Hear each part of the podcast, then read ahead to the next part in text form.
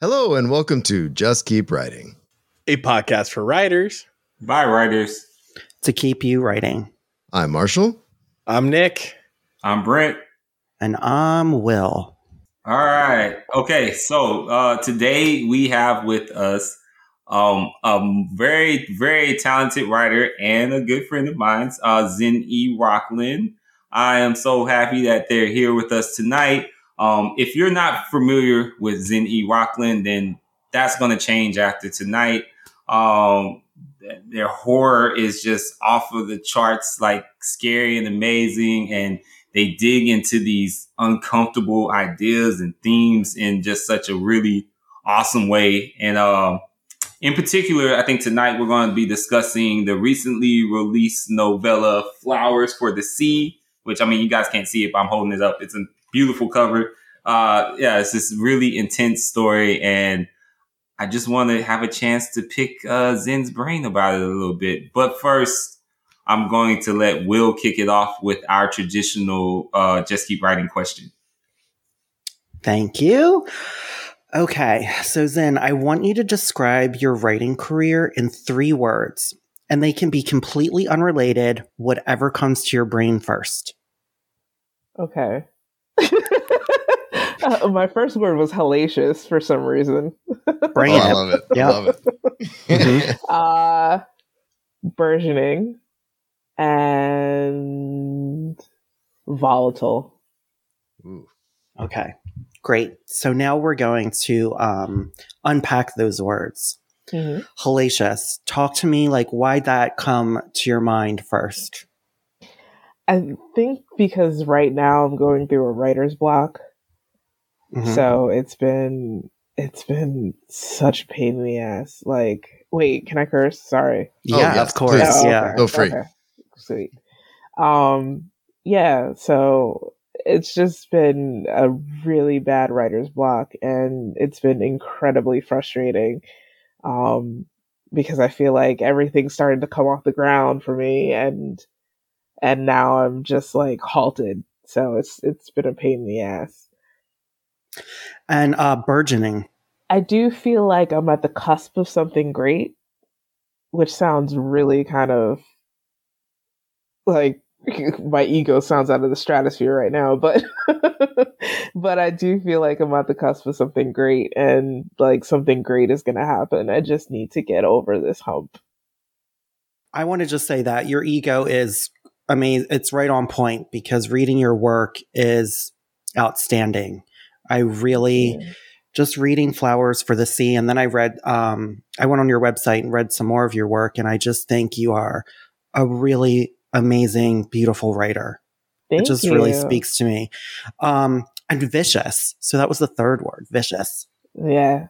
Vicious is is a good word for sure. Um I would say that that actually is better than the word that I picked. I was gonna say, I think it was volatile. Was volatile. it volatile? I yeah, wrote vicious volatile. down. Okay. All right, yeah. volatile. Wow. Okay, let's yeah. do volatile. Sorry. take the questions away from Feel free to use both of those words. I, yeah, that's fine. Say, I'll take vicious. Because I wrote it down wrong. Sorry. I'll take it. But so, yeah, volatile. Yeah. Mm-hmm. What, how, why would you say like volatile? Just because of the way the industry has been going? Yeah, it's very hot and cold. Like one second you'll get, you know, two, three acceptances in a row, and then you'll get about 60 rejections. And you think for a second, it's like, oh, wow, my name is getting out there. People are recognizing what I'm doing. They're understanding my work. And then you get that, that cold slap of reality. It's like, no, sit your ass down and keep mm-hmm. working. mm-hmm. Um, so I want everyone to know who's listening that there's going to be spoilers for the book because I really want us to dig deep into the story itself. But I'm going to turn over with Brent first because so he can ask, you know, the first question. Ooh, besides okay. our traditional one. Go ahead. Yeah, no, cool. Okay, so since um, we're going to focus on the novella tonight, um, I want to this is kind of a basic question, but I, I, I, so for everyone who doesn't know, me and Terry are also in a writing group together, and um, we talk about dope things. And uh, so I, I kind of know we can ask this question. So for flowers for the sea, what was the the story seed that kind of grew and became this novella? Well, I always want to make a point of writing black women who are unlikable because I want to show the humanity that it's still deserving of empathy and of compassion. Um, I want to show that we are not just mammies from the help and we're not always the congenial, like, just advice giving, sage advice giving type of character. I want us to be shown as a character who's mighty and strong and wrong, but you understand why they're standing in that position. So I wanted to extend people's sense of empathy and compassion. Um, but the actual story seed actually started that first line that children imitate razor bangs was actually a prompt from a bot. And for some reason, it just stuck with me and I just started writing from there. So, can you give us give um, the listeners like a pitch for the story? Like, how do you describe this to people who uh, who haven't picked up your novella? My elevator pitch is that I was using was um, a pregnant woman stuck on a boat with her last of humanity believes she's pregnant, believes her baby is not human Mm-hmm. So throughout the story, like when we just think of the setting, you know, the sea itself is like a major character mm-hmm. in the book. Mm-hmm. I felt that was. You can tell me if I'm like wrong. Um, what was it like? Why why did you choose to uh, place this story on the water and in the sea? So I definitely have I believe, and I'm probably going to butcher the name of it, but thessaliophobia, I believe it's called, which is a fear of wide open ocean. Um, and it is because it's majority of our world and it's the least explored surface of our world because technically it will just kill you by just sw- swimming down too far it will kill you um, and that has always kind of freaked me out. So um, it's it's like that kind of fascination of what is below, what is there, what can what actually happens down there. Um, just like how cold and dark it is has always fascinated me. Always. And definitely the sea is a character for sure. Yeah, I felt like um even within your descriptions of uh, the vessel and in the sea, it's like I felt like when I was reading the story, I was moving. Like I could feel the ocean current, the way mm-hmm. that the main uh, protagonist was, you know, dealing with everything. Go ahead, Marshall. I want to I want to circle back to something you said about writing black women that are unlikable. That mm-hmm. it was really when I read this when I started the story, I, I didn't immediately make a decision whether I liked the character or not. Um, but at the same time, I what I found really um, what I latched onto was all these snaps and how quickly how quick to anger um, she was. Um, I highlighted a whole bunch of parts. I was like, man, she is really laying into these guys. Like, what is going on here? So and I loved how that tied in. Obviously, at the end, it, it, was brilliant the way you did it. Um, so was that? Um, I don't know. I mean, obviously, you planned to have her be angry, but um, why did you settle on that emotion per se? I guess. Um, I think I was kind of pissed off at the time. I, I, I was feeling helpless. It was during he who shall not be named during his accidental presidency because mm. Ridiculous that that happened. But I was I was feeling helpless. I was feeling incredibly angry, um, and I wanted to. I'm definitely not the type of person who is quick to react. I definitely take a long time to figure out whether or not I should be offended and how I should react because obviously it's been beaten into me since I was a kid that was like, you cannot be the angry black woman. And I wanted to know what that freedom would be like to be an angry black woman real quick. I wanted to know what it'd be like to be able to go with that initial annoyance and, and revel in it and, and react with it and go with it. Um, so I just wanted to create a character that was incredibly angry and just pissed off all the time and had no qualms in expressing it. Well, and I and I appreciated that so much because the number of times where I have been angry and immediately, you know, I'm labeled as the angry black man. It's like I'm just upset. I can I can I not be upset, right? And so right. that came up for me when I was reading the piece and I was just like, yeah, yeah. Snap at them. Please. Tell them put them in their place. I love it. have that freedom. It was it was it was great. So I just had to ask you that question. yeah, thanks. So my next question, and tell me if I'm saying her name wrong. it's Aroxy. Exactly. Perfect. Okay, cool. So I'm I'm really interested to see that, you know, you describe her as unlikable. Personally, I really liked the character throughout. Like mm-hmm. you could tell that she was in turmoil. But this, when we think of horror, we a lot of times think of um, horror as body horror, right? And what was interesting is when we think of pregnancy, we always have been used pregnancy as flowery language, as something just beautiful, and you're mm-hmm. giving birth, and it's just the quote unquote epitome of womanhood. Mm-hmm. And I think what really like drew me in um, to the story was uh, this paragraph, which is in the first, like literally on the first page.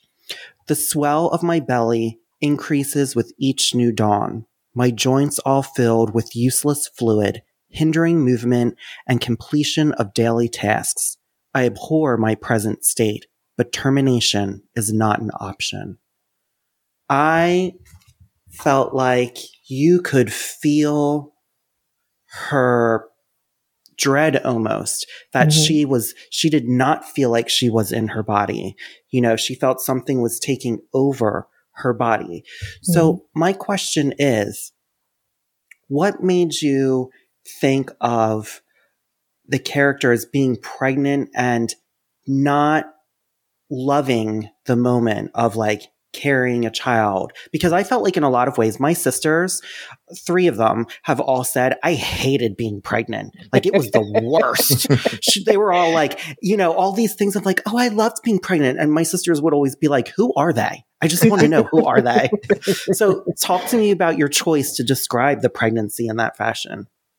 It always, the idea of pregnancy always freaked me out. Um, I to be to be uh, personal for a moment, you know, trigger warning um, for for folks. Um, I have had two pregnancies that I did not carry to term, um, but so these pregnancies, like it always freaked me out the fact that there is something in your body that is technically a parasite. In any other context, you would think of it as a parasite because it's sucking nutrition from you. It demands that nutrition from you. If you do not give that nutrition to it, it will suck it from your bones. Mm. Literally from your bones. Like that is just, if that's not science fiction and horror right there, like I don't know what it is. It's just, so the idea of this, this life growing inside of you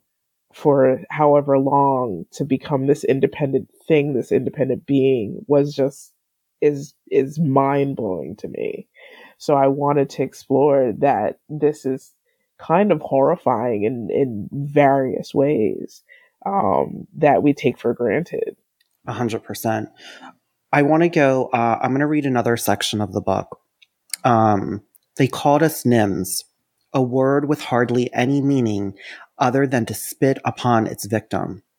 It morphed, much like forked tongues who spoke it, an encapsulating slur that reduced one to shreds, to the foam of the sea we feared, to nothing but the scent of a bowel movement. My grandmother, my father's mother, was the only the, was the only to spit back. She paid for it dearly, forced to flee with her own living kin as the hate licked at her back, the fire behind her cleansing the town of our name, of our contributions to the crown, who did nothing to stop its rabid townsfolk from murdering the ones they deemed strange, a strangeness they refused to understand because of our bond with the sea. I love that section. I find it to be haunting and obviously it parallels to our history here in the US. That's how I took it. Mm-hmm. But first, I want to ask you about the name NIMS. How did you mm-hmm. think of that? And talk to me about constructing this world where her family was hated and feared. Oh, uh, well, I actually just kind of, I have come up with Naim first, which is the, the proper name of these these creatures. Um, and from there, I was just like, what can I abbreviate it to to make it like a bastardization of it? Um, so I did that, and so Nims kind of was a roll of the tongue type of thing. Um, and so as far as I'm sorry, what was there other part of your question? my other part of the question was like you know like they're so hated and feared like mm-hmm. when you were constructing the story was this something like how did you come up with it like where did that initial spark come in that you were going to talk about these creatures that were hated and feared well for me it was it was coming from a perspective of being outcasted from a very young age. Um, I remember feeling so foreign that I thought no one else ate rice. Um, and just feeling very section like I my background is Trinidadian. I'm first generation American. And so it was like I was outcasted by black Americans in some ways. I was outcasted by my Caribbean family in some ways because I wasn't I wasn't Trinidadian enough. Um, and then black Americans also were like, you're not black enough. And then I was also uh, kind of, uh, when I gravitated towards other groups, it was like, I wasn't, I was too black. So it was like you're constantly being categorized and shoved into a corner on your own. And it just created not resentment, it just created my own world. Um, so and that I think I it, I was lucky in that sense because once my world grew and you know uh, grew along with others, including Black Americans, including Caribbean Americans, including other races. Like I grew in the sense of not coming from a place of anti-blackness and not coming from a place of of wanting to keep my corner my corner that type of thing. So I wanted to demonstrate what happens when you're ostracized, when you are, when you have to create that own section of your own world type of thing. So that's kind of where I got it from. I love it. Um, I want to read another section to you. Uh, try everyone, really. Um, yet the pregnancy was a measure too far. Once he began to show and the fortitude of this child was evident, I was immediately regulated to the quarters beyond the green room on the second level of the four decked ship. So here we have her pregnant. She's probably more long term than anyone on the vessel. Mm-hmm. And she's, you know, basically trapped. You know, they're not letting her uh, go out. Do you, is that, was that a commentary on something on the way sometimes that um, we try to treat anyone who's pregnant as though they're docile or they can't carry on um, their work. And can you just kind of talk about that?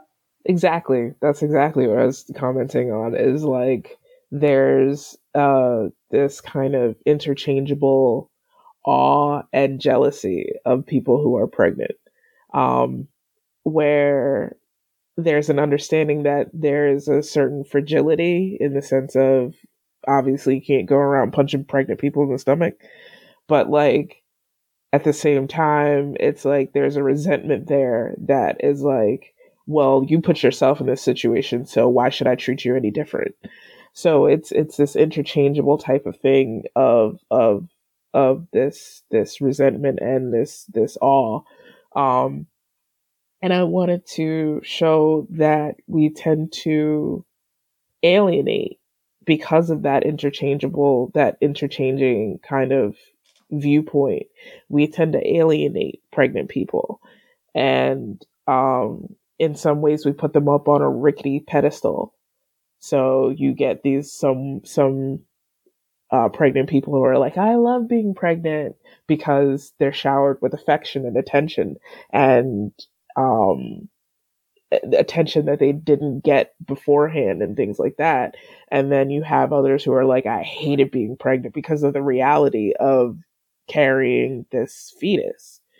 So it's, it's, it's, I think pregnancy and motherhood are just alienating things that happen in your life.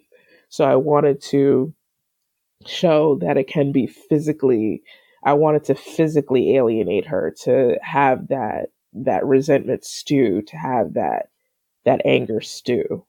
So this is my other question too, because reading the story, I got a sense of it's almost like the whole entire community, because she was carrying the baby to term, that that's all she was. Mm-hmm. Right? Like it's almost like your value is for you to have a child. That is what your value is. And that's why we, uh, keep you around. Um, can you talk about that? Um, is that something you were like working towards when you were crafting the story, like as a commentary? Mm-hmm. Definitely, because you have these debates on whether or not a uterus is whether or not you as the individual own your own uterus and you can make that decision for yourself. Um, so it's definitely something that I have been freaked out by, um, and and scared of, and things of that sort, not the whole gamut. And we tend to reduce people, birthing folk, to whether or not they have given birth um, and whether or not they do have children. Like I'm 38 years old and I'm also a bigger woman. So it's like there's the assumption of, oh, how many kids do you have? And it's like, I don't have any kids. And then you get the judgment from that point on. So why are you so big? You're older. I don't understand. Like, well, you don't want to have kids, and it's like that's none of your business. Like, calm down. Um, mm-hmm. so you know, there's just a lot of violation that happens um, when people believe that they have some kind of say over one particular body part of your of your entire being and that body part takes over the rest of your body takes over the rest of your persona um, this is a woman who is ostracized who's hated who is is they would throw her over the boat, over the side of the boat if they could. Um, and, but they're too guilty. They're too, they feel too much shame to do it in the first place. Like, but now they have this symbol of, of continuation, um, through her. So they have to put those feelings aside just to, just to celebrate her womb so it's kind of just like this, this, it's amazing what happens when you, when motherhood or when parenthood comes into play. Like, you get vilified, but there's very little understanding as to what that process is like. Uh, can I can I ask you to uh, something about that too? And I think this is a good movement towards that. The dynamic of the the relationships on the boat, especially with the mm the male characters and then the physician character. I found it really fascinating because, like you said, they hate her, but mm-hmm. she's there.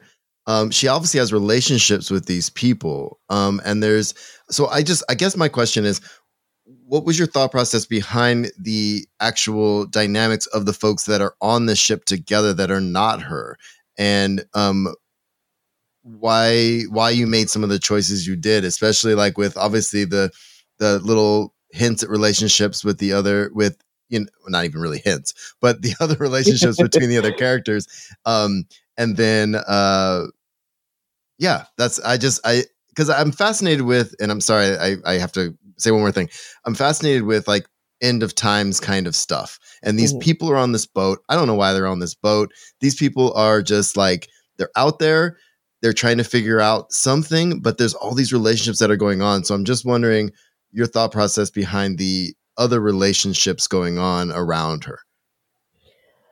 I kind of looked at it as like there was a girl that I went to high school with that a lot of guys called, and I apologize for this image, but they used to call her Jingleberry.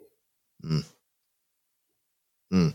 And, but they kept sleeping, sleeping with her. So it's like, and then of course she still looked bad, but they just look like they're high fiving each other, giving each other dap, all this stuff. And it's just like, but y'all niggas nasty too. Like, I don't understand. like, y'all nasty too. But of course, the woman is the one that that is is shamed. So it kind of was just like to me, the whole kind of when you hear about a guy cheating and the the person he's cheating with is a step down from the wife that kind of a thing where Ket is the physician. She's going somewhere. She's she's in so many words much more attractive in some ways because she's a lot more quote unquote feminine than Iraxi. Um, so there is this kind of well, why would you go to Iraxi when you have Ket? Mm-hmm. And I wanted to kind of touch on that a little bit where it's just like there's always going to be that kind of that contradiction, that that thing that makes no sense in people's actions. Um and as far as like Iraxi looking at the the relationships with other people around her, she doesn't realize how much she alienates herself either. Mm. So she definitely like she wants to be alone but at the same time she knows that she there's a part of her that knows that she needs people so she selfishly expects them to count to like bow down to her her demands and then also like carry on without her. Mm. but then they carry on without her and it's like uh, but i'm still here. Like how dare you? She's she's just she's a lot she's contradictory and i wanted to have that contradiction. I want to talk about ket for a minute because i find her fascinating and i dislike her totally right i just hate her okay um and i want to talk about when uh um Iraxi goes in and Kat's like, I have to, I have to check you. And the, the way that she probes mm-hmm. Iraxi felt so aggressive and alien and vicious. And at the same time, you were so masterful because you could see Kat wanting what Iraxi had. Can you kind of talk about that dynamic of creating these two characters and how opposite they mm-hmm. were? It definitely came from a personal place um, in the sense that, you know, I consider myself a masc femme. Um, and I just, it was something where I was always best friends with the popular guys, and the popular guys would date girls like hmm. Who seemed like the perfect girl, um, and, but was a total cunt to like girls like me, um, and people like me. Um, and so I wanted to demonstrate this kind of duality within Ket herself of being this prize, this kind of trophy type of of, of woman, but also just being just a jerk. She's just a jerk. Um, and it's masked behind this kind of soft willowiness and all this stuff, but she's a jerk. And I wanted to express that in the sense of like who's the real jerk in the situation when that room when that that sheet closes who's the actual jerk that's going that that who's the cunt mm-hmm. yeah so. Which brings me to Herat. am i saying his name right mm-hmm. okay Perfect. um Herat is a really interesting character to me because I feel just what you said about, you know, where you see yourself as being masc femme and then being in those uh, scenes with these girls who were like very feminine and uber femininity.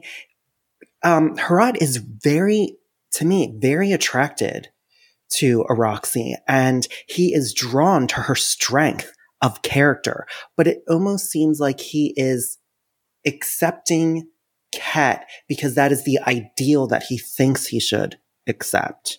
Can you talk about um, creating the character of Herat and like you know, I, I feel like what you do so great in this novella is you create complexities in all of these characters masterfully. And I feel like everyone needs to read your work because you really, with saying very little, say so much. So, can you talk about Herat for a little bit?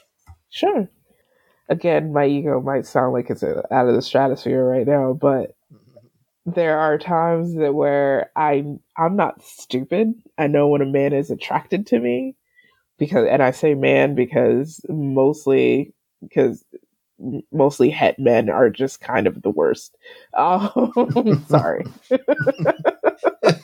but like no, I, no I, offense taken. Cis men, sorry, not het men, but yeah, het, yeah, het too. Um, where I know when a try when a when a cishet man is attracted to me, and but they're just pusillanimous assholes where they just don't know they don't know how to express it. They don't know. They feel like they have to go for the kim kardashian instead of the broad backed masc femme who will actually support and be there and you know who has that personality to push them and to be something greater. Um instead they go for someone who is who will accept all their flaws and who will encourage those flaws in the sense that to their own detriment type of thing so um Herat's just kind of modeled after a lot of interactions that I've had with cishet men. So I want to uh, read this one paragraph because I want to talk about this is where I feel like I really connected with Iraxi as a character because not only her anger, but she also has deep grief. And I feel like grief can come out in so many different ways. Um, I turn from him, hoping to capture fruit, only to grasp at disease. In seconds, the entire copse is gone, shrunken and hugging its remains against a tiny patch of charted soil. Behind the dead copse lie my house. What had started as a hut built by the broad back of my grandmother grew by my father's hands into a cottage, sprouting a second story when me then my sister, then my brother were born. My sister and I shared quarters the size of my room on the ship. Back then, I complained of suffocation. Now I choke on the emptiness. That, especially the last line, just really spoke to the profound depth of Iraxi and just how sad she was, but how angry and she was, and it just really layered her whole entire character. Um, can you talk about, you know, the choices when you were crafting the story to, you know, have her come also from a place of grief? Um, hmm. I wanted to. I think uh, grief, grief is is is a hell of a beast. Um, which and it's weird because it kind of follows the same line as far as treat it how we treat pregnant people. How we treat grief is very much about there is a certain amount of time where people are going to bring food to your house and are going to rub your back and are going to make sure that you're you're eating and make sure that you're bathed and make sure that you're okay you're you're functioning on some kind of level. And then they're going to get tired of it. And they're going to expect you to just move on or at least function on your own and hide that shit when you get behind closed doors. Because there is there's an expiration for a lot of compassion and empathy um or you know it's all temporary with a lot of people so it tends to morph into something else once once that grief expiration date comes. Um, when that open grief, rather, when that open wound is is is supposed to be sewn up and patched up and and and hidden away. Um, it turns into something else, and for Iraxi, it ends up turning into anger. It turns into resentment. Um, but I wanted to exp- explore this idea of what can happen with grief and what happens to a person with grief. Um, so that was kind of that was that was my goal with that. Go ahead, Brent. Okay, sorry, I had to raise my hand. Okay, so um, when that final scene in the story, I wanted to talk about that, like where like I don't. I, I mean, I'm not. Sh- I'm still not sure how I, how to feel about it because part of me was like, yes, eat these fuckers. Damn it, finally. I love But it. then the other part of me was sad because like I don't know, I, I I wasn't sure if like it was vindication for Roxy or it was just like I don't know, it was just like like like this kind of bittersweet justice in a way. Like I'm not sure if like she benefited from it necessarily. So I was just interested to think like how do you feel about the ending? Like do you feel like uh, was was Roxy vindicated, or was it just kind of like is it gray in your mind what happened? And you know that's what, yeah. It's definitely gray. It's definitely gray to me. Like I, I can't say that I ever wrote a version where she doesn't do that. Uh, my version from the time that Roxy entered my head was like, "Bitch, we gonna eat these people. Fuck all of them, and just destroy the boat. Yes, kill them all." Um, but I definitely, to me personally, it's definitely gray. It's sad as fuck. Like it's really sad that she's she's technically all alone because she's the only of her kind. Um, she will be adapted into something like her daughter, but she's technically the only person of her kind, and she's going to be even she's now going to be surrounded with the physical space of loneliness so it's something that you know i went back and forth on in my own head after i turned in after i turned in the draft and like to my agent i was just like wow should i do this? Should i do this? Should i do this? And you know the more i thought about it the more com- like complex it became in my head and i was just like you know what? I'm gonna leave it to the reader. Be Mhm. pissed off or sad for her or frustrated. Like it, it seemed too easy to make it seem like, oh well, Roxy forgives them, or she grabs like a couple people, like, or she grabs like Amit, you know, and and tries to make things work with him. Like it just seemed too easy. It see, it didn't feel like a Roxy, and Roxy is much too hot headed, much too too impulsive for that. So it's definitely gray. I want to um, just touch upon one more thing when um, she talks about, you know, here we see Roxy through the whole story has been almost asking for her death. And then we find out that, you know, there's this quote, but your anger that is destined for so much more. And then she finally asks my anger. And uh, the character replies, It's too powerful for this life to keep to these shores, to this smallness. It is more than Amit, more than a spoiled prince of a small land, more than your family, more than your outcast status. I nearly choke with each revelation. The urge to run hungrily snares at my curiosity, and I am tempted to undo this magic, tempted to breathe deep once again. Your grandmother had her chance, but her heart was softened by the generosity of a land dweller. We've been watching you, Niam. I don't know if I said that right. Um, and your wish for death is even smaller than this piddle. You're too angry for death, too truthful to deceive the world with your passing. My death would be a lie? Yes, Niam, just as your grandmother's was. You pulse with greatness. That pulse does not die with your body. It shifts. It moves. It lives on until your prophecy is fulfilled, whether in this life or the next. This really spoke to me because when um, Brent brought up the ending, and you know, just as you were talking about it, I read it more as like Roxy was like, yeah, it, w- it was it was dark the ending and, and and sad, but she was taking ownership of her power. Right? And she, to me, I I I looked at it. I can be like, no, that's not what I was intending to do. But I felt like there's so much more that could be written about a Roxy mm-hmm. because, you know, we're seeing this small moment of her life that um, I just got the sense that she is going to grow in even a bigger, better way. And she can teach. I, I, don't know. I just really felt like she was owning her power and she was just on to bigger and better things. And mm-hmm. sometimes we do make choices that are impulsive. Sometimes we do make damaging things and we hurt people. But that is the complexity of being human. Mm-hmm.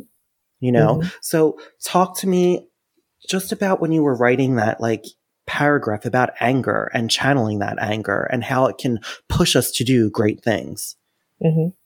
I definitely believe that there is you know, there's multiple sayings, there's multiple like pl- um, platitudes that say, you know, the older you get, the less friends you have. Mm. Um, doing great things means losing awful people type things things like that you hear these kinds of platitudes and you don't really understand them until you go through it yourself um so it, to your point i definitely agree that it's her walking into her greatness for sure, it's still going to be lonely. It's still a lonely path. When you choose your greatness, when you decide to be selfish in that way. Selfish, my father always told me, selfish is not a bad thing. It's when you're narcissistic is when it's an issue. Um, but selfish is not a bad thing because you end up on the path that you're supposed to be on because you take care of yourself first and because you can't pour from an empty cup so mm. you have i definitely agree with you in the sense of her of, of roxy walking into her greatness into walking into something bigger than what than if she had grabbed Amit and then reduced herself to just making up with Amit and trying to make this perfect life with her Amit and this baby. Um, I definitely agree that that she's definitely walking into a bigger power, and I wanted to uh, just exemplify that a lot of my writing process comes from being pissed off. Um, and I was pissed off as a child because I was loving all these stories, but I wasn't seeing myself. Um, and anytime I did see myself, it was a struggle song. It was the slave narrative. It was the I love the color purple, but at the same time, you and me will never. Like, come on, like, there's so much more to us than that. There's so much more. We're allowed to explore what scares us. We're allowed to explore our greatness and what it takes to become that greatness. So I love that. Yeah, and I, I just want to add something too at the at the end there that like you said, stepping into that, even though she's alone, like that just that moment of stepping up on to that creature and how it feels beneath her feet and looking down on those people. You just what you know what you said and what you set out to do uh, was just in that moment. I just felt it. I felt that that was her moment. You know, she's stepping up, and that and that was her time, and it just was beautifully, beautifully done. So thank you. I commend you for this story. The story is amazing, absolutely amazing. Thank you, thank you so much. Yeah, yeah it was awesome. really. It's. I think it's my um, favorite story I've read in a really long time. Nick. Yeah, it's. Uh, you guys have asked some really excellent questions, and I've enjoyed just sitting back and listening to the responses here. So much appreciated to, to you guys. But I really love this too. I going to get a hard copy as well, and I feel like there's a masterclass in here on description and word choice. Uh, it's so beautifully done, and the words that you use in here I was on an emotional journey the entire time and I didn't know where it was going to go or when it was going to stop. But like you had me captivated from the first sentence. So mm-hmm. I just want to say thank you for writing it and letting us talk to you about it. I thank you. So happy with it. Thank you. Thank you for having me. This is this is incredible. Well, well we, we have one more question. Yeah, I was gonna say we usually have one more question, but yeah. can I give? Can I throw a caveat on it though, Will? Uh, yeah, just a brief little thing. Uh, you mentioned the, at the top of the show, um, writer's block, right? Mm-hmm. Um, and we we I want to acknowledge that that's kind of where you're at, where you're at right now. Mm-hmm. Um, but Will, do you want to ask the last question, or should I just roll into it? I've already roll into it. I've already gotten there. Into it. Roll into I've already gotten there. So our last question usually is, and I want to acknowledge your writer's block, but what what keep our last question is what keeps you writing. So, all uh, with writer's block in mind, knowing that you will write after this, what is going to keep what is going to keep you writing? Just wanting more stories out there for us. Just writing for the six year old me who loved Grimm's fairy tales and who loved Giambattista's uh, fairy tales and who the 12 year old who loved Fear Street and oh. the 14 year old who loved Clive Barker. Like, I just, I want to write for her. I want to write for them. Um, I want to write for, I just want to write for the joy of it because I do enjoy writing. I do. It's torturous when it leaves me, but when it comes back, it is the is the perfect partner so I love it. Well, thank you so much. This was great. I hope you um, enjoyed. Absolutely, absolutely. I hope thank you enjoyed you. your time with us, and we can't thank you enough for being on the show. Seriously, yeah. it was a pleasure meeting you, and your writing is brilliant. And I can't wait to read more. Thank you, thank you so much. Thank you. I'm honored that you're that you had me. And this has been Just Keep Writing, a podcast for writers by writers to keep you writing. You can find us at justkeepwriting.org. Follow us on Facebook, Twitter, Instagram, and YouTube. Feel free to reach out to any of us on our social medias, and please jump in our Just Keep Writing Discord channel. Links to all of that is in the show notes. Lastly, please support our show by going to patreon.com slash justkeepwriting. We offer daily writing prompts, early access to podcast episodes, and much more. Thanks for listening, and just keep writing.